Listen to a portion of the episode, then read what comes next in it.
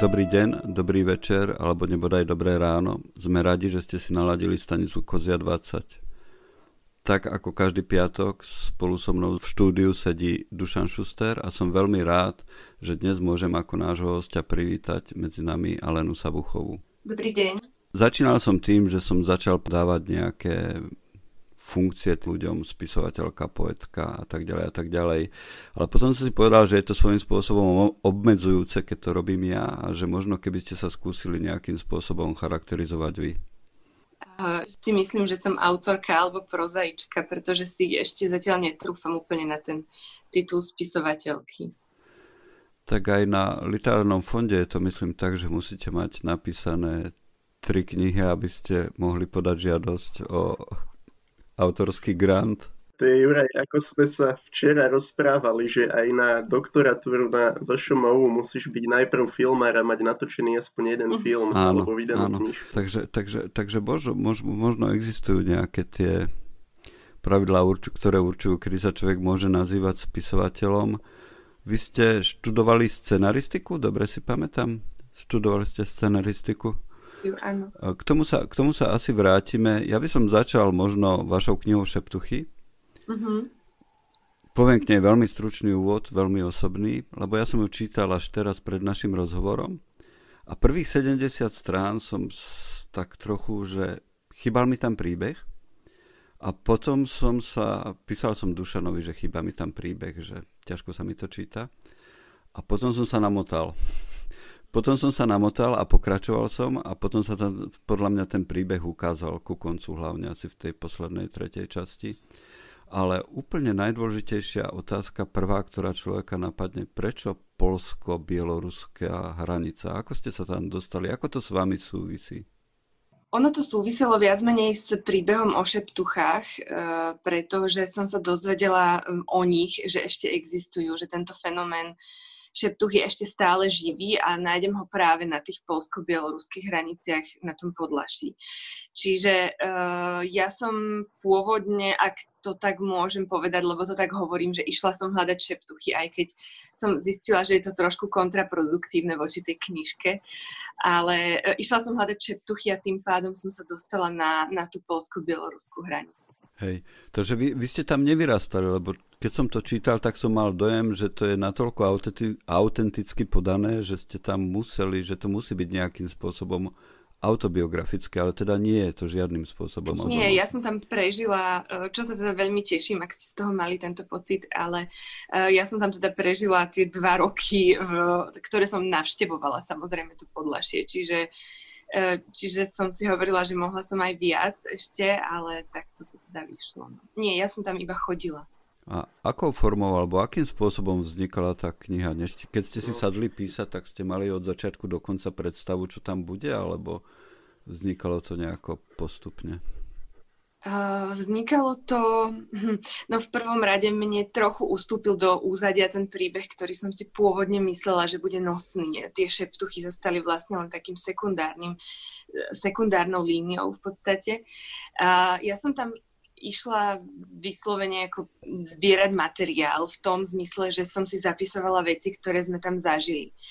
A vlastne z tých poznámok, ktoré som si dávala, ktoré som si ukladala, som neskôr vyberala veci, ktoré som, z ktorých som vyskladala ten príbeh. Ale e, od začiatku som vlastne vedela, že chcem, aby to bol príbeh o dospievaní. Vedela som, že moje hrdinky budú, budú z tejto vekovej kategórie, lebo je to pre mňa akoby najbližšia forma um, alebo najlepšie sa mi to rozpráva z tejto perspektívy. Ja by som nadviazal na to Jurajové, že my sme sa totiž obaja zhodli na tom, že, e, že tá kniha je veľmi autentická. Dokonca my keď sme mali takýto videočet k tomu, ja som povedal, že Juraj preboha vysvetlí mi, či tam tá Sabuchová žila, alebo či to je vymyslené, lebo ja to neviem nikde vygoogliť. No a vravíte teda, že ste tam strávili tie dva roky a, a toto všetko. No a ja sa chcem teda spýtať, že nakoľko sú všetky tie uh, detaily a to prostredie realistické a či je k tomu niečo aj dofabulované? Ten príbeh je fikcia, to treba povedať um, v prvom rade, ktorý je založený uh, samozrejme na tom, že že som tie príbehy tam naozaj niekde počula, alebo sú to veci, ktoré sa mm, stali mne, alebo sú to, sú to udalosti, ktoré som niekde zachytila a ktoré som potom veľakrát dosadila do toho prostredia. Ale gro, mm, ak sa pýtate na, na to, ja, ja vždy hovorím, že neviem percentuálne nikde uh, akoby vyčísliť, že koľko z toho je pravda a koľko je, koľko je fabulácia, ale ale berme ten príbeh ako fikciu, takže, uh, ktorá, ktorá je teda založená na príbehoch um, z Podlašia aj z Podlašia. Ja som, to, ja som to síce možno myslel skôr tak, že, že čo sa týka samotného toho prostredia, hej, že teraz tam človek príde do toho Podlašia, že naozaj sa tam slaví takto, ale ten venček, ten sviatok toho Ivana Kupalu a všetko toto, že existuje a... tam, ja neviem, tá lavička plačúcich a, a tieto všetky veci, či žialiacich, či ako sa volala. Uh, lavička žialiacich je, je skôr taký môj um, neviem, či ornament, ale lavi, um, ja som z tú lavičku žialiacich tak vytiahla možno z príbehov, ktoré som poznala aj z rôznych uh, dedinských slovenských cintorínov, kde ma fascinuje skôr taký fenomén, a tu neviem, či môžem akože povedať uh, verejne, ale myslím si, že to veľakrát tak je, že že ľudia si mnohé roky nevedia prísť na meno v takých tých dlhovekých a dlhodobých manželstvách a potom, keď ten, keď ten väčšinou muž umrie, tak sa stretávame s tým, že tá žena nikdy lepšieho muža nemohla mať vedľa seba a začne ho oplakávať. A to je vlastne fenomén, ktorý pre mňa je taký zaujímavý, že my vlastne veľakrát naozaj plačeme za tými ľuďmi až potom, keď odídu. Čiže to je na Margo lavičky žialiacich a žien, ale čo sa týka toho prostredia a tých zvykov, tak tie som sa naozaj snažila vykresliť autenticky, ako som ich tam zažila počas toho môjho zberu materiálu. A veľmi mi aj pomohli, akoby tie som ani nejako nechcela modifikovať, to naozaj bol pre mňa, bolo pre mňa zasadenie do tej krajiny. Inak ja by som sa ešte pozastavil nad tým spojením zber materiálu. To je totiž veľ, veľmi obľúbené slovo v rámci filmu a celkovo scenaristiky. A toto presne mne vždy hovoril každý profesor, že ale k tomu treba zber materiálu k takejto téme, tak buď píš o tom, čo poznáš, alebo proste chod zbierať materiál. Ja som bol vždy taký, že ja neviem, ja nie som veľmi zberateľ. Ja najradšej zažijem spontánne a potom píšem tak nakoľko je toto pre vás ten zber materiálu niečo, akoby nejaký výstup z vašej komfortnej zóny? No, bol to veľký a prvý výstup z mojej komfortnej zóny, pretože ja poznám túto vetu, že si máte zbierať materiál, aby ste k niečomu sa dopracovali a veľmi dlho som to mala veľmi podobne ako vy, pretože uh, jednak ja nie som úplne trpezlivý človek a jednak som si nevedela predstaviť, že by som dva roky si len niečo, alebo to je jedno nejaké časové obdobie, by som si iba niečo zhromažďovala a potom by som z toho len začala niečo vytvárať. Ale prišla som do toho štádia, kedy som zistila, že mne táto forma veľmi vyhovuje a mm, vyhovuje mi, keď mám tému, ktorá je nejakým spôsobom obsiahnutelná, aj povedzme, nechcem povedať, že skúmaním, lebo to je podľa mňa veľmi také, že mm, silné slovo, ale, ale e, zistila som, že ten taký výskum, aj taký môj osobný výskum, ktorý si sama nejako kočírujem, mi veľmi pomáha. A ja som zase naopak autorka, ktorá si nevie až tak veľmi vymýšľať a potrebujem, potrebujem tú látku spoznať a potrebujem ju už akýmkoľvek spôsobom zažiť. Takže e, toto bol môj prvý naozajstný zber materiálu, ktorý som si, ktorý som si veľmi poctivo, naozaj najpoctivejšie e, robila v, tom, v tých končinách, lebo som vedela, že, že od, no od stola by som to nenapísala. Ja to vždy hovorím, že, že asi by som nenapísala šeptuchy, keby som tam reálne nebola. Hmm.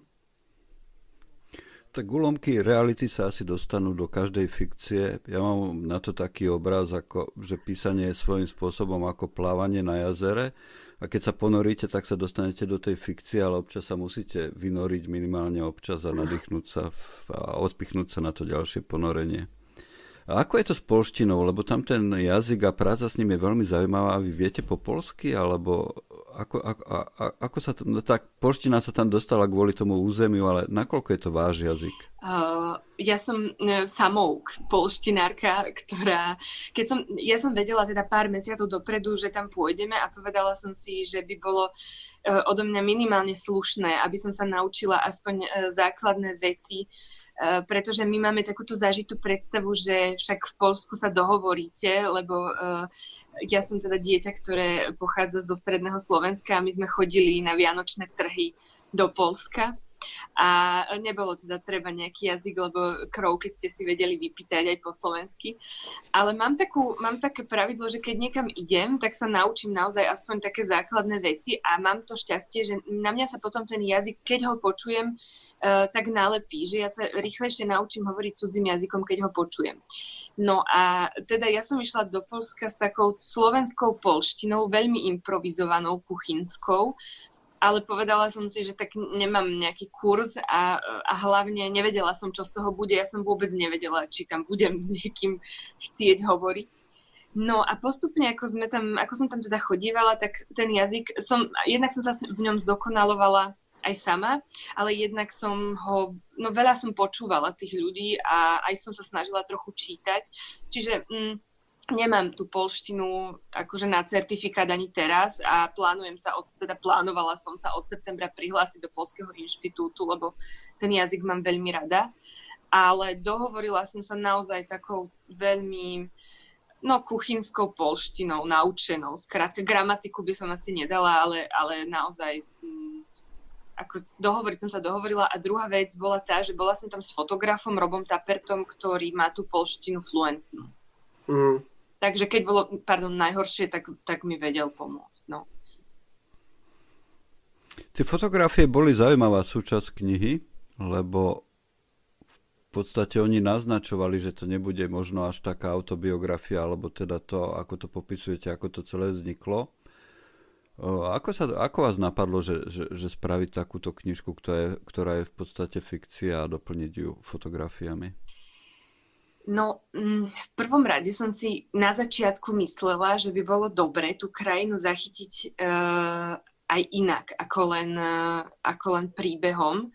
Ono, treba povedať, že ja som vôbec nevedela, uh, do čoho idem a čo tam nájdem. Ja som, naozaj som išla zistiť, že, že čo vlastne ja od toho podlašia chcem a čo sa odtiaľ dá doniesť. No a my sme sa teda s Robom o tom bavili. Uh, jednak my sme sa stretli v období, kedy on veľmi sa zaujímal o tému hranice aj ako fotograf. Uh, trasoval vlastne hranice aj v rámci utečencov a tak ďalej. A, a pýtala som sa, či by ho nezaujímala táto téma a povedal, že by, hoci teda téma, ktorá je spojená so šeptuchami, a povedal, že by do toho veľmi rád išiel.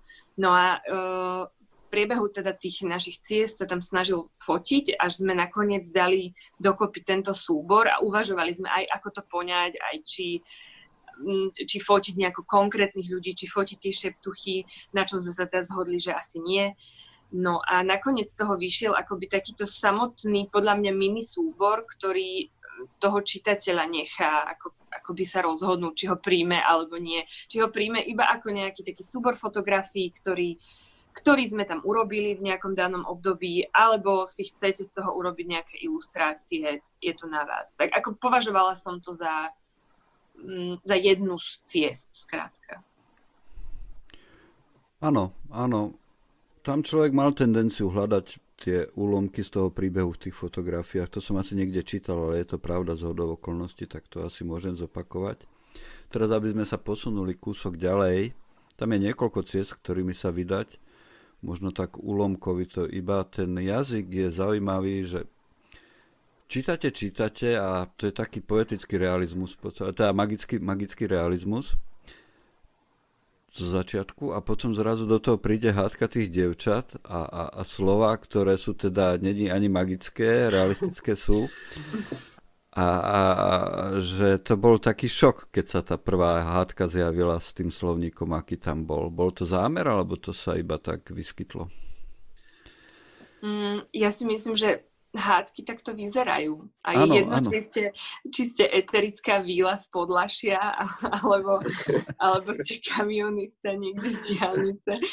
Ja v tomto akoby mám pocit, ja milujem magický realizmus, neviem úplne, či sa mi ho tam podarilo dostať, ale akože som veľká fanúšička uh, takéhoto rozprávania, ale myslím si, že k tomu magickému realizmu, že to, to sa nevylúčuje, že, že um, to, to magické viete priniesť aj možno do veci, ktoré nie sú tak úplne magické a poetické. No práve o to tam podľa mňa išlo, hej, že človek číta a je to nejaké poetické, magické, neviem čo, že až, až by to miestami dokonca mohlo sklznúť k nejakému sentimentu a zrazu sa objaví takáto sprška, zrazu dievčina povie vetu, že, že ty si ale dobrá, hm, domyslíme si a, a, a, a už mám pocit, že áno, dobre, som naspäť v realite, že toto čítam a toto proste ma zaujíma, že nejdem sa utapať v snových víziách.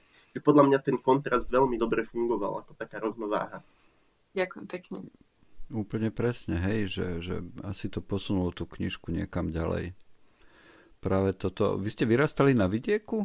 A, do mojich 13 rokov. Do 13 a... rokov.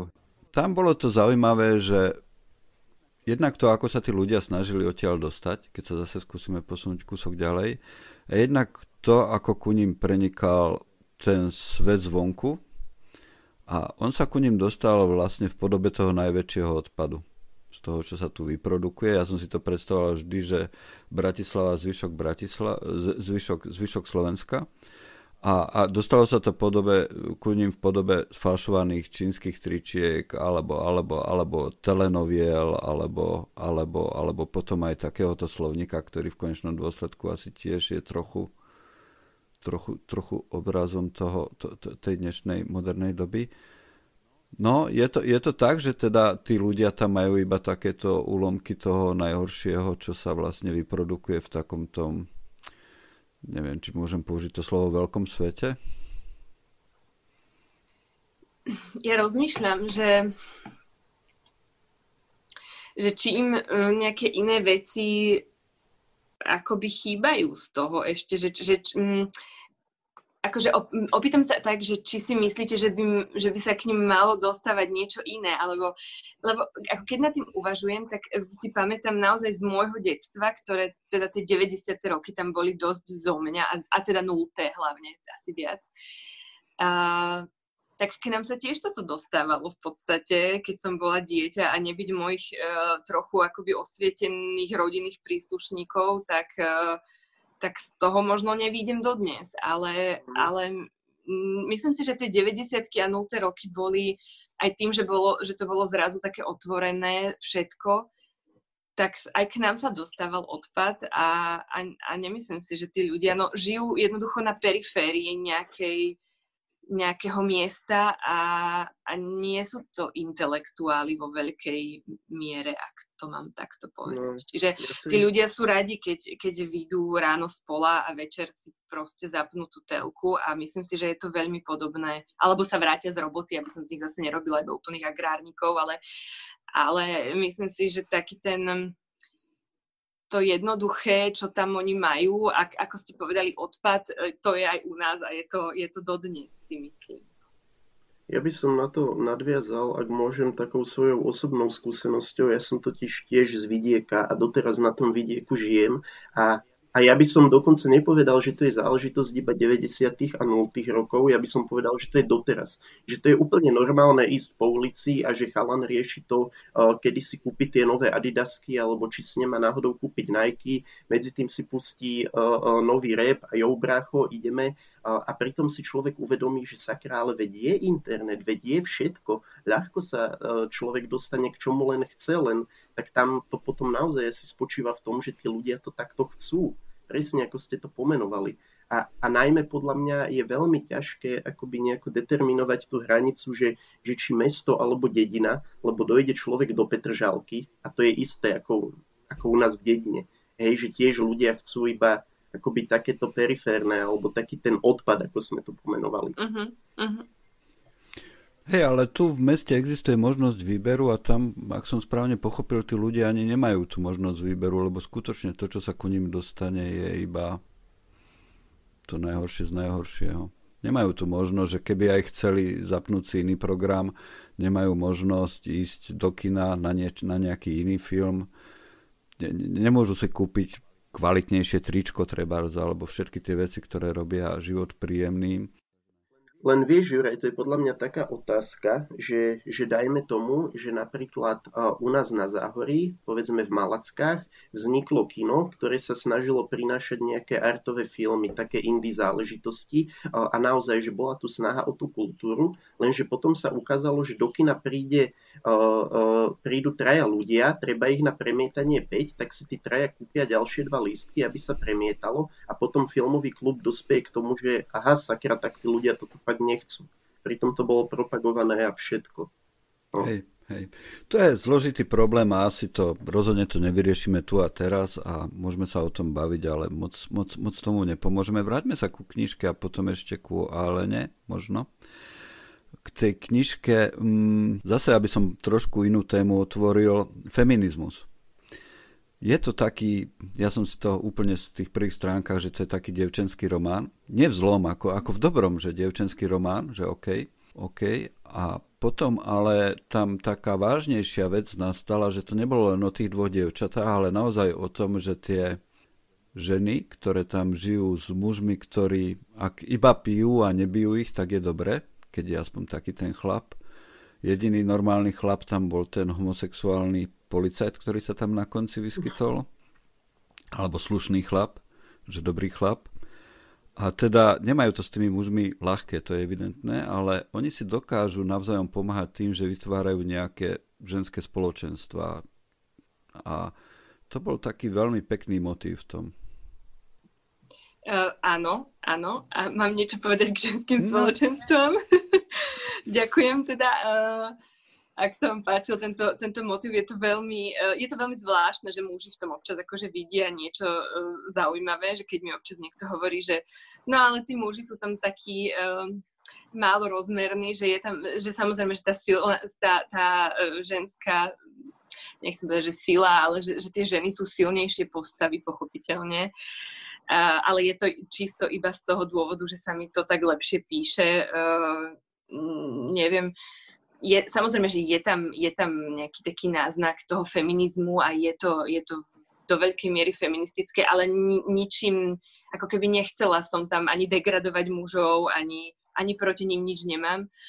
A tie ženské spoločenstva, no je to tak, lebo na tých dedinách, aj čo sa stretávam, alebo stretávala som sa v mojom detstve, eh, tie ženy sa tam naozaj tak eh, viac zlučujú a zhlukujú a tvoria nejaké takéto neviem, či skupiny, ale, ale naozaj po, po omšiach a po liturgiách sa vždy e, ženy chytili pod pazuchu a išli domov a, a rozprávali sa, čiže a možno je to aj tým, že som akoby bola viac v týchto ženských komunitách, že tá moja babička a, a ženy, ktoré, s ktorými som nejakým spôsobom vyrastala, ma možno viac ťahali do týchto ženských komunít.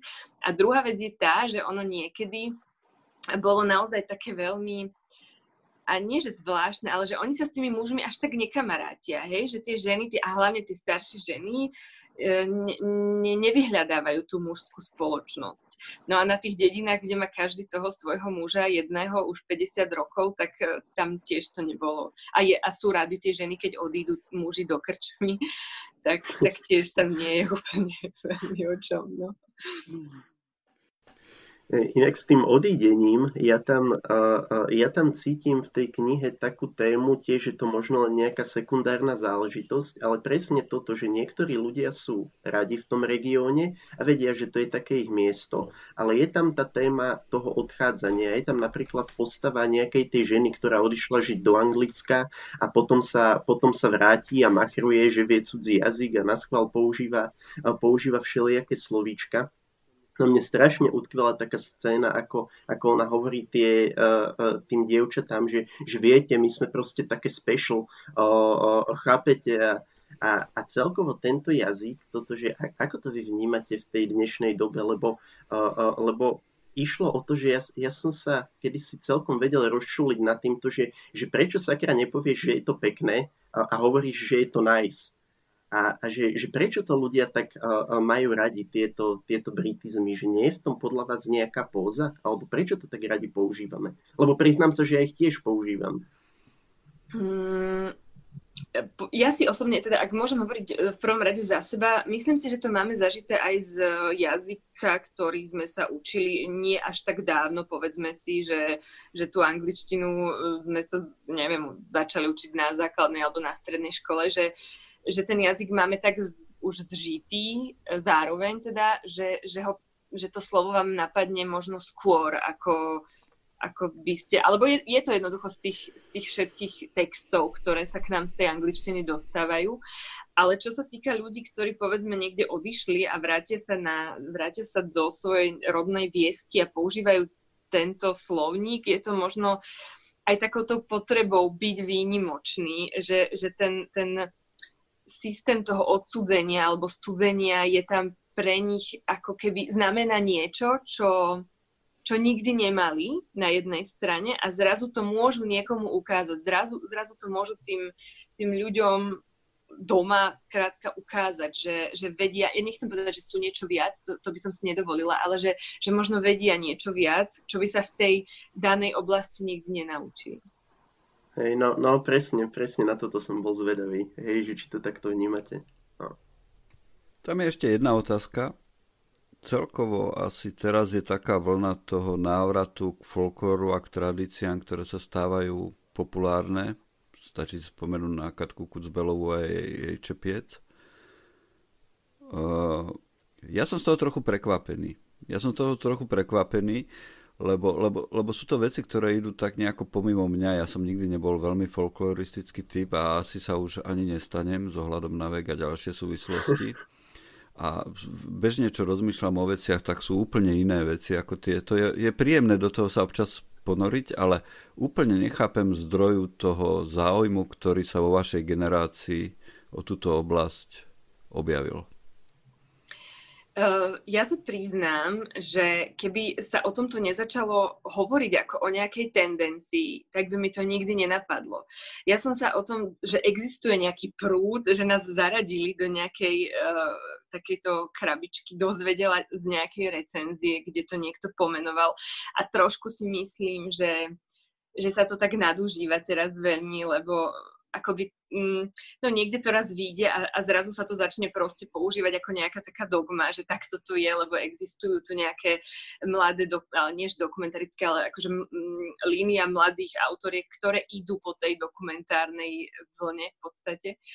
Ale ja neviem, či to je úplne ako keby zámer, že teraz sme, sme sa rozhodli jedného dňa, že pôjdeme na tú perifériu, že, že akoby odchádzame z toho z toho centra, lebo myslím si, že toto tu vždy bolo, len to nikto to nemal možno ako keby takú potrebu zaraďovať niekde a tým, že máme spoločné aj to, že sme, že sme autorky, že, že sme v nejakej vekovej kategórii a že to takto vyšlo, tak sa to zrazu ujalo, že to je nejaká, nejaká vlna alebo línia.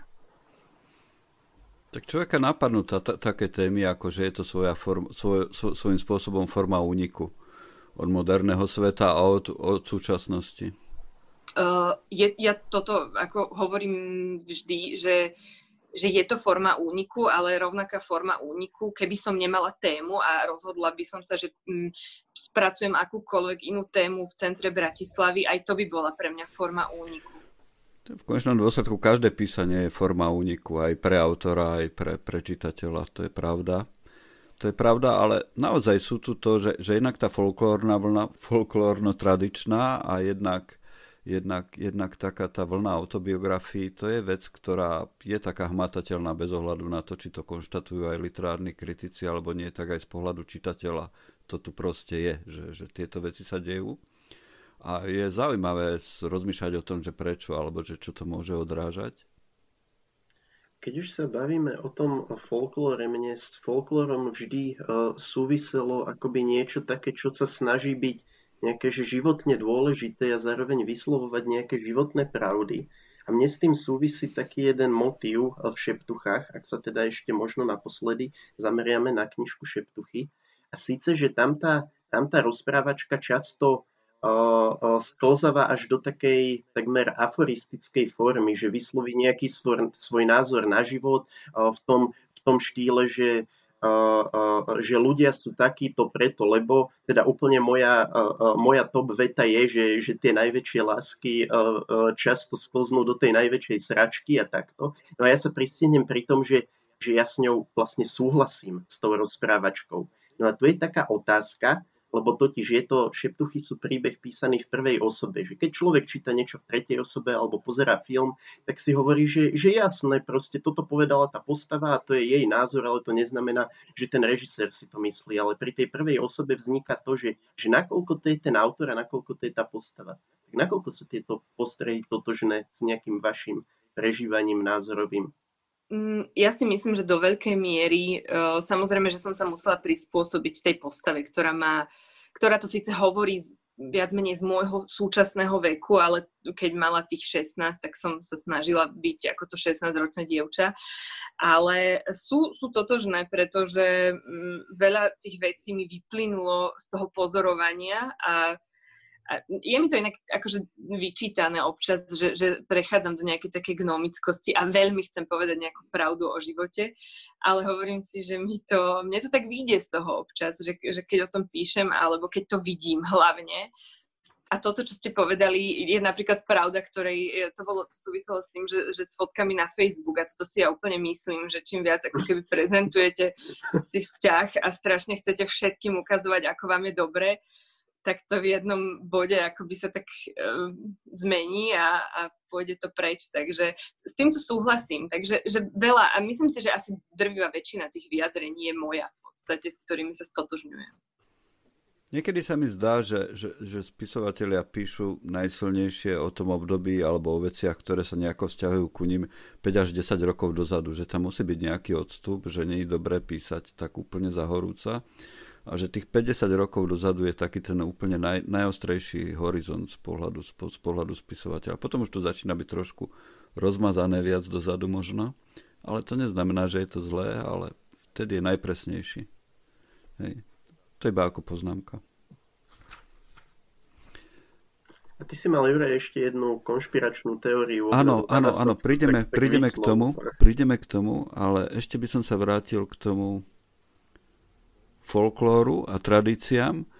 Písanie, písanie o slovenskom vidieku, to je vlastne zlatý kánon slovenskej literatúry, alebo že keď si zoberieme tie najtradičnejšie diela zo slovenskej literatúry, prevažuje tá tam téma toho vidieka. Mm, teraz neviem vlastne, čo je otázka, to bola iba poznámka toto.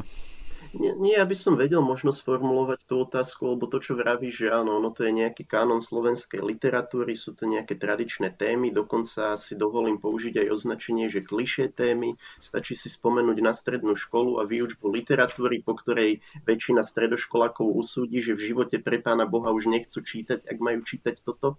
No a, a tie šeptuchy, oni v podstate čerpajú z takejto z takejto témy, tej kanonickej, nazvime to, ale podľa mňa sú vlastne svojím spôsobom veľmi moderné.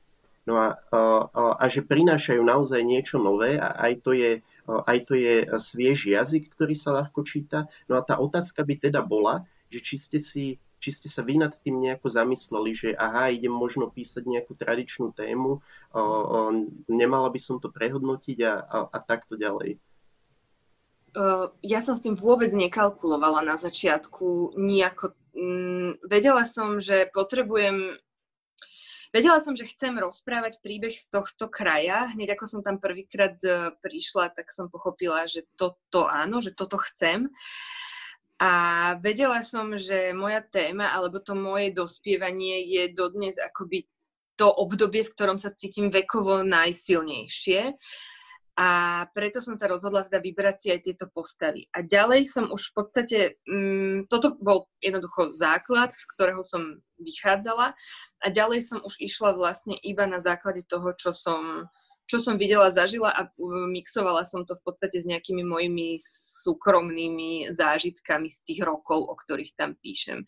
Čiže to, že tam bola tá dedina um, Polska, súvisí trochu aj s tým, že Ehm, toto, alebo to moje dospievanie sa udialo na dedine slovenskej. Čiže mm. tá téma dediny mne bola mm, od, od začiatku, mm, ja mám veľmi rada dedinské prostredie, akokoľvek si to pomenujete, je mi tá dedina blízka. Skrátka, tí ľudia, ten, ten kolorít, aj tá viera, ktorá nie je len v Polsku, vieru máme v podstate na dedinách, ktorá je dodnes silnejšia, na, asi na dedinách, ako, ako možno v tých väčších mestách.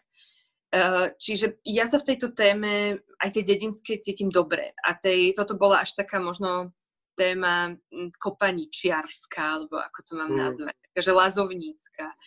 Čiže mne, ten, mne tá dedina, aj slovenská dedina je v podstate blízka, len ju netreba podľa mňa úplne ponímať takým tým presne eh, hornodolným spôsobom, ako, ako by sme to možno nazvali. No.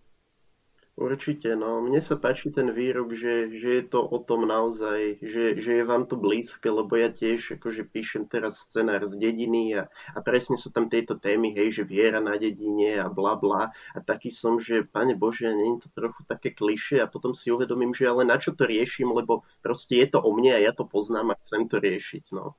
Tak asi tak. Dobre, prejdeme teraz ku konšpiračnej teórii, ale než ku nej prejdeme, spravíme si reklamnú prestávku.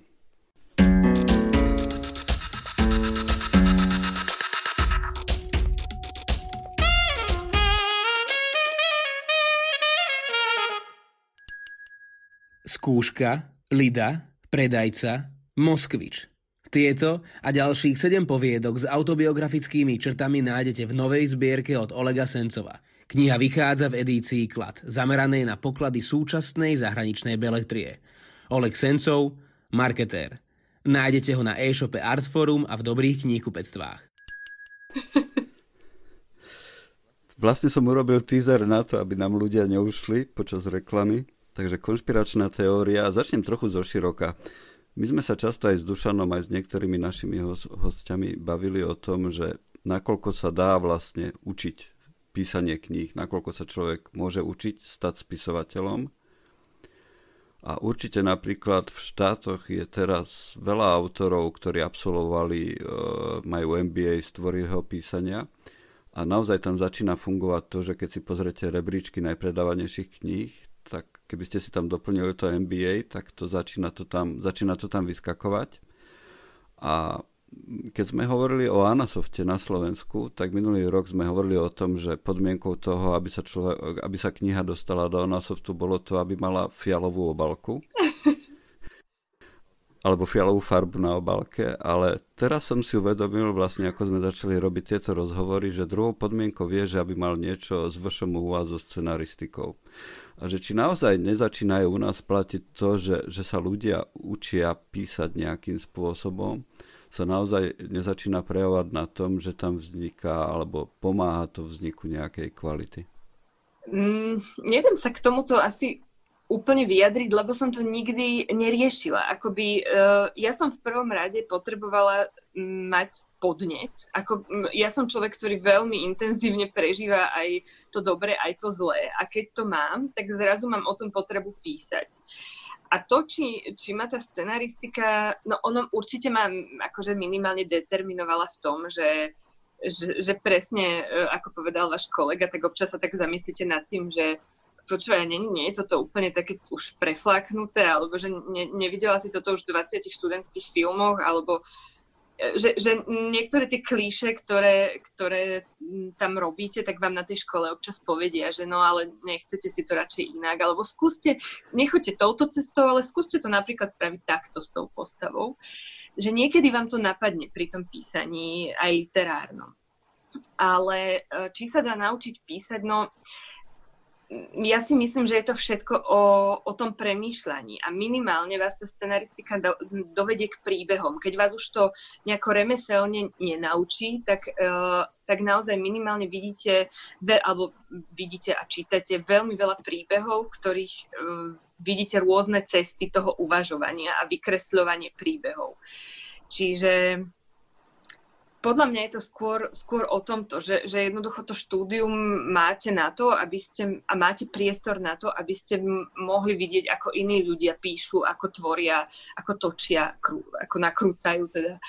Takže, takže skôr asi to možno súvisí s týmto, že, že ste v tvorivom prostredí, ste v prostredí, kde sa dostanete k, k obrovskému množstvu príbehov a ste tým ovplyvnení. A, a ak teda môžem ísť trochu do osobnejšej roviny, tak ja by som sa spýtal, že, že čo sa teda udeje v tom človeku, ktorý ide študovať tú scenaristiku, že prečo sa niekto rozhodne, že idem študovať scenaristiku. Ja by som teda vedel povedať, prečo to bolo u mňa a že čo teda vás dovedlo k tomu, že idete na vysokú na scenaristiku. Uh, treba povedať, že ja som, alebo tre, treba povedať, že ja som uh, nešla mm, hneď zo strednej školy, ja som predtým študovala kulturológiu, čiže mala som, alebo mám taký nejaký teoretický základ, uh, mám veľmi rada výtvarné umenie. To je také moje asi druhé, druhá veľká láska po písaní a um, snažím sa to nejako kombinovať uh, v živote. Ale zistila som, že mi to písanie veľmi chýba aj na takej možno profesionálnej rovine, alebo chcela som sa mu venovať profesionálne v tom čase. A jednoducho po tých troch rokoch kulturológie som si povedala, že že už e, ma, nechcem povedať, že ma to nebaví, ale po, ja naozaj potrebujem byť v tom tvorivom prostredí a písať. A tá scenaristika zrazu prišla ako taký, asi aj možno trochu únik, e, priznám sa, že, že to bolo v období, kedy ja som naozaj veľmi potrebovala sa ocitnúť niekde, kde by mi bolo dobre. A mne tam, ako priznám sa, že tá škola, samozrejme vieme, nie je dokonalá, ale bolo mi tam naozaj veľmi dobre a považujem to za veľmi, veľmi dobre strávené roky. A hm, hovorím, bolo to asi z toho podnetu, že už som, nešla som rovno zo strednej školy a už som si to viac menej premyslela, že toto by som chcela, že sa potrebujem realizovať aj nejako tvorivo, že teda asi, asi chcem, byť, chcem viac písať, ako byť nejaká kurátorka. Hoci aj to by som bola veľmi rada. Mali ste možnosť čítať e, kožu od Jany Bodnárovej? Ja ju mám, ale priznám sa, že ešte tuto niekde leží, ale ešte som to sa sa vám bude páčiť, lebo tam sa presne spája dobré písanie s vytvarným svetom. Hlavná hrdinka je maliarka, 30. Mm-hmm. roky, K. provinčné mm-hmm. mesto na Slovensku. Bude sa vám páčiť, myslím. Teším sa na ňu. Čítali ste niečo iné z Anasoftu z tohto ročného? E, čítala som Čepiec, ktorý som, ale ešte predtým, ako bol, e, ako bol nominovaný, Petra Balka som čítala. Rozmýšľam si teraz tak akože pozerám, lebo mám tu porozhadzované knižky. Petra Balka, Katku Kucbelovú som či... Á, Tvoju izbu som ešte čítala, ale tu mám rozčítanú. A to je asi, asi všetko. Už tu nič nevidím. Všetky tie knihy majú fialovú obalku. Ano. Alebo fialovú farbu na obalku. Áno, áno. A, a samozrejme, okrem Rosovej, všetci študovali scenaristiku. A myslím, že ona študovala dramaturgiu, ak sa nemýlim niekde. Ale teraz nechcem, nechcem úplne si vymýšľať. Aj keď áno, je to možné, ona tuším niekde v Brne študovala. Áno. Len nie je z VŠMU, tak nezapadá úplne do konšpiračnej teórie. Áno, áno. No a, a, a okrem týchto Anasoftových kníh, čo teraz čítate? Alebo nie takto, že než prejdeme ku knižkám, ako žijete tieto dni vynimočné? Keď sme si dohadovali toto stretnutie, tak ste hovorili, že aby sme to o kúsok posunuli, lebo máte prehodený režim. Ako trávite dni? No, ja mám, ak sa to dá nazvať šťastím, eh, ja momentálne spolupracujem na jednom televíznom projekte a to znamená, že nemusím, môžem pracovať z domu. To znamená, že porady a všetky veci viem absolvovať uh, cez tento skvelý program. takže, uh, takže som doma a pracujem z domu, ale uh, čo som vám teda hovorila a chcela som, aby sme trochu posunuli tento rozhovor, je preto, že ja som sa vrátila k takému môjmu neduhu, ktorý som mala na vysokej škole, potom som sa ho už potrebovala zbaviť, že ja som pr- veľa pracovala v noci, že ja som veľa písala v noci a veľa som čítala v noci, pretože som si mohla dovoliť cez deň spať. No, čo sa potom samozrejme zmenilo, a e, prešla som na level, že tak idem si ráno zabehať a ráno o 7 už som niekde v medickej záhrade proste e, šprintovala. A bola som na seba trochu hrdá, že mám teda, konečne som, jak normálne ľudia, ktorí ráno vstávajú. No a teraz sa mi to otočilo, pretože medickú záhradu mi zavreli a nemám, nechce sa mi úplne chodiť, nechce behávať ďaleko tak som si povedala, že dobre, tak uh, idem znova fungovať ako kedysi a začala som vlastne po nociach uh, čítať, pokiaľ je to možné a vstávam teda dosť neskoro cez deň. Takže Uh, takže mám tento, zo začiatku som si hovorila, že luxus, teraz ma to už trochu obťažuje, lebo by som sa rada vrátila do toho svojho pôvodného modelu, lebo mm, veľa nemám tých dní, priznám sa, keď, keď cez noc som hore. No, takže, takže fungujem v rámci týchto možností takto. Pre televíziu robíte ako scenaristka teraz na mm-hmm. tom mhm. projekte? Mm-hmm. A je to dobré pracovať pre televíziu? Aké to je? Mm, je to tak je to remeslo. V prvom rade je to, je to remeselná vec, kde si myslím, že sa stále môžete veľa naučiť. Samozrejme, nie je to filmové písanie, alebo je to iné. Samozrejme, je to, je to absolútne iné písanie, ale m, mm, takisto si myslím, že si tam môžete z toho niečo zobrať uh, a niečo minimálne sa naučiť splňať deadliny a odovzdávať veci, čo teda bol pre mňa dosť problém ešte na škole. Že, vás, že niekto vás naozaj naučí písať akoby nechcem povedať, že na povel, ale jednoducho vy viete, že, že dovtedy a dovtedy to musíte odovzdať, či, či máte blok alebo nemáte, takže, takže skôr vás to asi naučí aj také praktickosti. No, no a čo teda po tých nociach čítavate? Uh, teraz ja mám rozčítaný 8. život pro, pre brílku. Uh, tá gruzinská autorka sa volá, že Nino, počkajte, to tu mám napísané, Uh, Nino Haratišvilová, ak sa to číta inak, tak sa ospravedlňujem. Je to asi 800 stranová sága o gruzinskej rodine, ktorá vyrábala čokoládu, mali tajný recept na, na čokoládu, ktorú pradedeček nikdy neprezradil. Takže týmto sa prelúskavam, ale mám tu, mám tu dokonca Kortazára, mám tu Kortazárové mhm. poviedky, ktoré si tak rozdeľujem. Ja mám totiž, to som si povedala, že budem v rôznych časoch čítať rôzne knihy. Ešte som neprišla úplne na ten kľúč, že či budem pondelky čítať Kortazára a útorok čítať niečo iné, ale e, Čiže Kortazára a mám tu ešte Jana Nemca, e, Dejný svetla, jeho prvú knižku. Tu druhú som prečítala mm, ešte minulý rok, ale teda dostala som sa k jeho prvotine a k Dejinám svetla. No a slovutného pána prezidenta som si objednala z Artfora a ešte Olgu Tokarčukovú, najnovšiu a bizarne, bizarné poviedky. Hej, a tak všeli, čo tu mám ešte. No, ale asi tieto sú teraz také v prvej línii. A vy ste v jednom rozhovore, čo som s vami čítal, vy ste vraveli, že teda uh, veľmi rada sledujete aj filmy a tak. Tak pozeráte aj nejaké filmy teraz? Pozerám uh, filmy... Mm, na DaFilms, rozmýšľam, že ako sa volá tá platforma DaFilms, kde si môžete pozrieť teda uh, slovenské a české dokumenty okrem iného. Čiže som si dala um, taký maratón aj Viery Chytilovej, aj veci, ktoré som úplne nestihla na škole.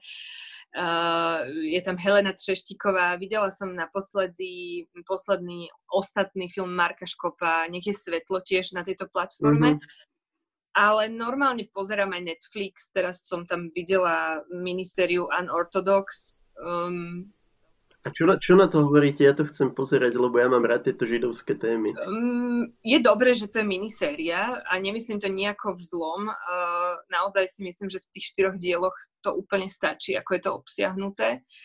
Mne sa to veľmi páčilo. Aj tá téma toho ženstva, aj to, to prelnutie toho, tých zvykov opäť nejakých do toho 21. storočia, aj taký ten možno náboženský fanatizmus trochu. Čiže za mňa áno, ja odporúčam tento film, teda túto minisériu, pardon, a určite si to pozrite. Je to, hovorím, sú to 4 diely a ešte si pozrite aj možno ten making of, že, že tiež vám to dá nejaký taký uh-huh. backup k tomu, a vlastne ešte som chcela povedať, že posledný film, ktorý som videla pred touto karanténou, bol 1917 eh, od sama Mendesa, čiže to, to bolo to bolo predtým, ako sa všetky kina a všetko zavrelo. To bol taký... Ako to bude to môj spomienkový film. Pardon, a, ako sa vám to páčilo? Uh, takto. Bola som v, v kine v Ružomberku, ktoré uh, No bolo to hrozné, čo sa týka ľudí, ktorí sedeli okolo mňa, čiže budem si na to navždy pamätať, akože som sa naozaj reálne pohádala proste s pánom, ktorý bol odborník na letectvo a vojenskú medicínu a vlastne na všetko a potreboval to komentovať potreboval to komentovať, čiže ja som mala vlastne komentovaného sama Mendesa a a hlavne uh, ja presne viem, ako to nemohlo byť, lebo pán, ktorý sedel za mnou a jedol popcorn, vedel, že to takto nemohlo byť, hej keďže bol ten vojenský lekár a letec a všetko. Takže uh, film sa mi páčil, film, film ako príbeh o priateľstve uh, by som odporúčala, ale asi si ho pôjdem do toho kina pozrieť ešte raz, lebo, lebo, jeho, lebo teda moja spomienka, asociácia na to je vlastne to, že, že mi pán povedal, že, že čo som taká upetá, že to není porno. Takže... Úprimne, ja som kvôli takýmto veciam prestal chodiť do kina. Ja som zvládol možno tak Lumiera mladosť, ale inak inak už sa to deje aj tam. Toto, uh, to, to, Ružomberské kinokultúra je teda uh, kino, myslím, že 3D, čiže už to nie je klubové kino, ale to je, to je úplne akože legitímne a nie, to nie je o tom kine, ale o tom, že ako sa tí ľudia správajú. ale teda musím povedať, že, že už som to zažila aj v, v klubových kinách, už som to zažila aj v Lumieri na dňoch rúského filmu, kedy som mala pocit, že no to fakt to bolo hrozné, že, že človek by si aj presadol, ale, ale vždy si hovoríte, že prečo by som mala akože do nekonečna ustupovať ako niekomu, kto sa nevie správať. Čiže stalo sa mi to aj v malých kinách. No. Hmm. Tak asi to chvíľu potrvá, kým budeme môcť ísť opäť do kina na nejaký film. Ako Lumiere je, Lumiere je určite jedna z vecí, ktoré mi chýbajú v dnešných dňoch. Nie veľmi, veľmi. Robíte na nejakej svojej veci novej popri tých... robím, ale, pardon, robím, ale hovorila som, že, že je to tak v prvopočiatku, že ešte by som o tom nerada hovorila. Mm-hmm. A vy ste spomínali tú kulturológiu a celkovo, že to vytverné umenie je taká, taká vaša láska po písaní. Vy aj, vy aj malujete alebo niečo? Venujete sa takémuto niečomu? Uh, ja som absolútne, absolútne maliarsky antitalent. Ja keď som si mala nakresliť um, storyboard na, v treťom ročníku v, na VŠMU, tak uh, som chcela ísť úplne posledná, lebo som sa strašne hambila, pretože moji panáčikovia mali proste hlava, ruky, nohy. Nie, nemalujem, ale pracujem v Slovenskej národnej galérii ako externá galerijná pedagogička a veľmi rada hovorím o tom výtvarnom umení. Čiže ja by som sa skôr vybrala asi cestou skôr uh, teoretickou, mm-hmm. než, uh, než teda tou umeleckou, alebo teda rada by som skôr tak umenovedne to poňala. Uh, čiže mám rada symboly vo výtvarnom umení, mám rada, keď, keď viem o tom, keď viem nejakým spôsobom interpretovať ten obraz, keď vidím, čo je za tým, ale asi je to znova ten príbeh, že, mm. že rada za tým vidím skôr to, prečo je to takto, než by som sa to nejako učila, učila malovať. Nie, som, som maliarsky absolútne mimo. Sranda, že že ja som napríklad toto, mňa tiež zaujíma výtvarné umenie a ja som teda na figurálnu kresbu o, o, úplne že mimo, ja tiež by som mal postavičky ako nejakých uh, Vietnamcov zo 60 rokov, ale, ale ja som sa kvôli tomu začal zaujímať o abstraktné umenie. Alebo napríklad v muzike, ja som nerozumel zo začiatku hudobnej teórii, tak som začal počúvať a robiť strašne veľa ambientu, lebo tam človek tú teóriu nepotrebuje. Tak toto vás nelákalo nikdy, že, že takéto abstraktné veci? Teda predpokladám, že nie, keď ste povedali, že, že ten príbeh a symboly je toto. Ja budem veľmi rada hľadať príbeh a symboly v abstraktnom umení, ale ako tvorkyňa by som sa do toho naozaj nepúšťala. Toto je, toto je naozaj sféra, ktorá ma veľmi mrzí, že, že som nedostala ani gram talentu, skrátka, v rámci nejakého výtvarného umenia. Ako ste spomenuli tú Národnú galériu, oni teraz uh, rozbehli nejaký program Galéria doma, ale priznám sa, že to som ešte nepozrel, že čo tam vlastne ja budem to musieť pozrieť. Ale pozrel som napríklad Národné divadlo, čo robí tie vysielania a teda je to iný, iný zážitok, ako ísť do divadla, že tie veci sú naozaj neprenosné cez to, také, takúto médium. Ja úplne s tým súhlasím. Napriek tomu, že rozho- zdá sa mi, že rozhovory sa dajú robiť celkom dobre, nie je to až také príjemné ako naživo, ale preci, že len je to tomu celkom blízko. Ten obraz tomu pomáha. Dobre, asi spravím rozlúčenie s poslucháčmi teda. Uh, Jure, počkaj, ak ešte môžem, tak, tak povieme, povieme tie, uh, tieto ďalšie reklamné veci. Tak ďakujeme, že počúvate náš podcast Stanica Kozia 20. Pod heslom Stanica Kozia 20 nájdete napríklad na Spotify alebo iTunes aj záznamy z rôznych live streamov, ktoré robí knihkupectvo Artforum a okrem toho môžete na facebookovej stránke Artfora sledovať aj knihkupecké odporúčania. Takže to je záver nášho dnešného vysielania. Som rád, že som tu mohol opäť byť s Dušanom Šusterom a ešte radšej som, že sme sa dnes stretli s Alenou Sabuchovou. Ďakujem jej. Ďakujem veľmi pekne za toto pozvanie. Bolo mi potešením. Počúvali ste stanicu Kozia 20, ktorú vám prináša knihkupectvo Artforum. Ak sa vám náš podcast páči, Môžete si ho nájsť na, alebo naladiť na každej podcastovej platforme. S knihkupectvom Artforum prežívame dobrodružstvo myslenia už od roku 1990. Majte sa dobre, opatrujte sa, dávajte si na seba pozor a kupujte si dobré knihy. Nájdete ich na stránke www.artforum.sk.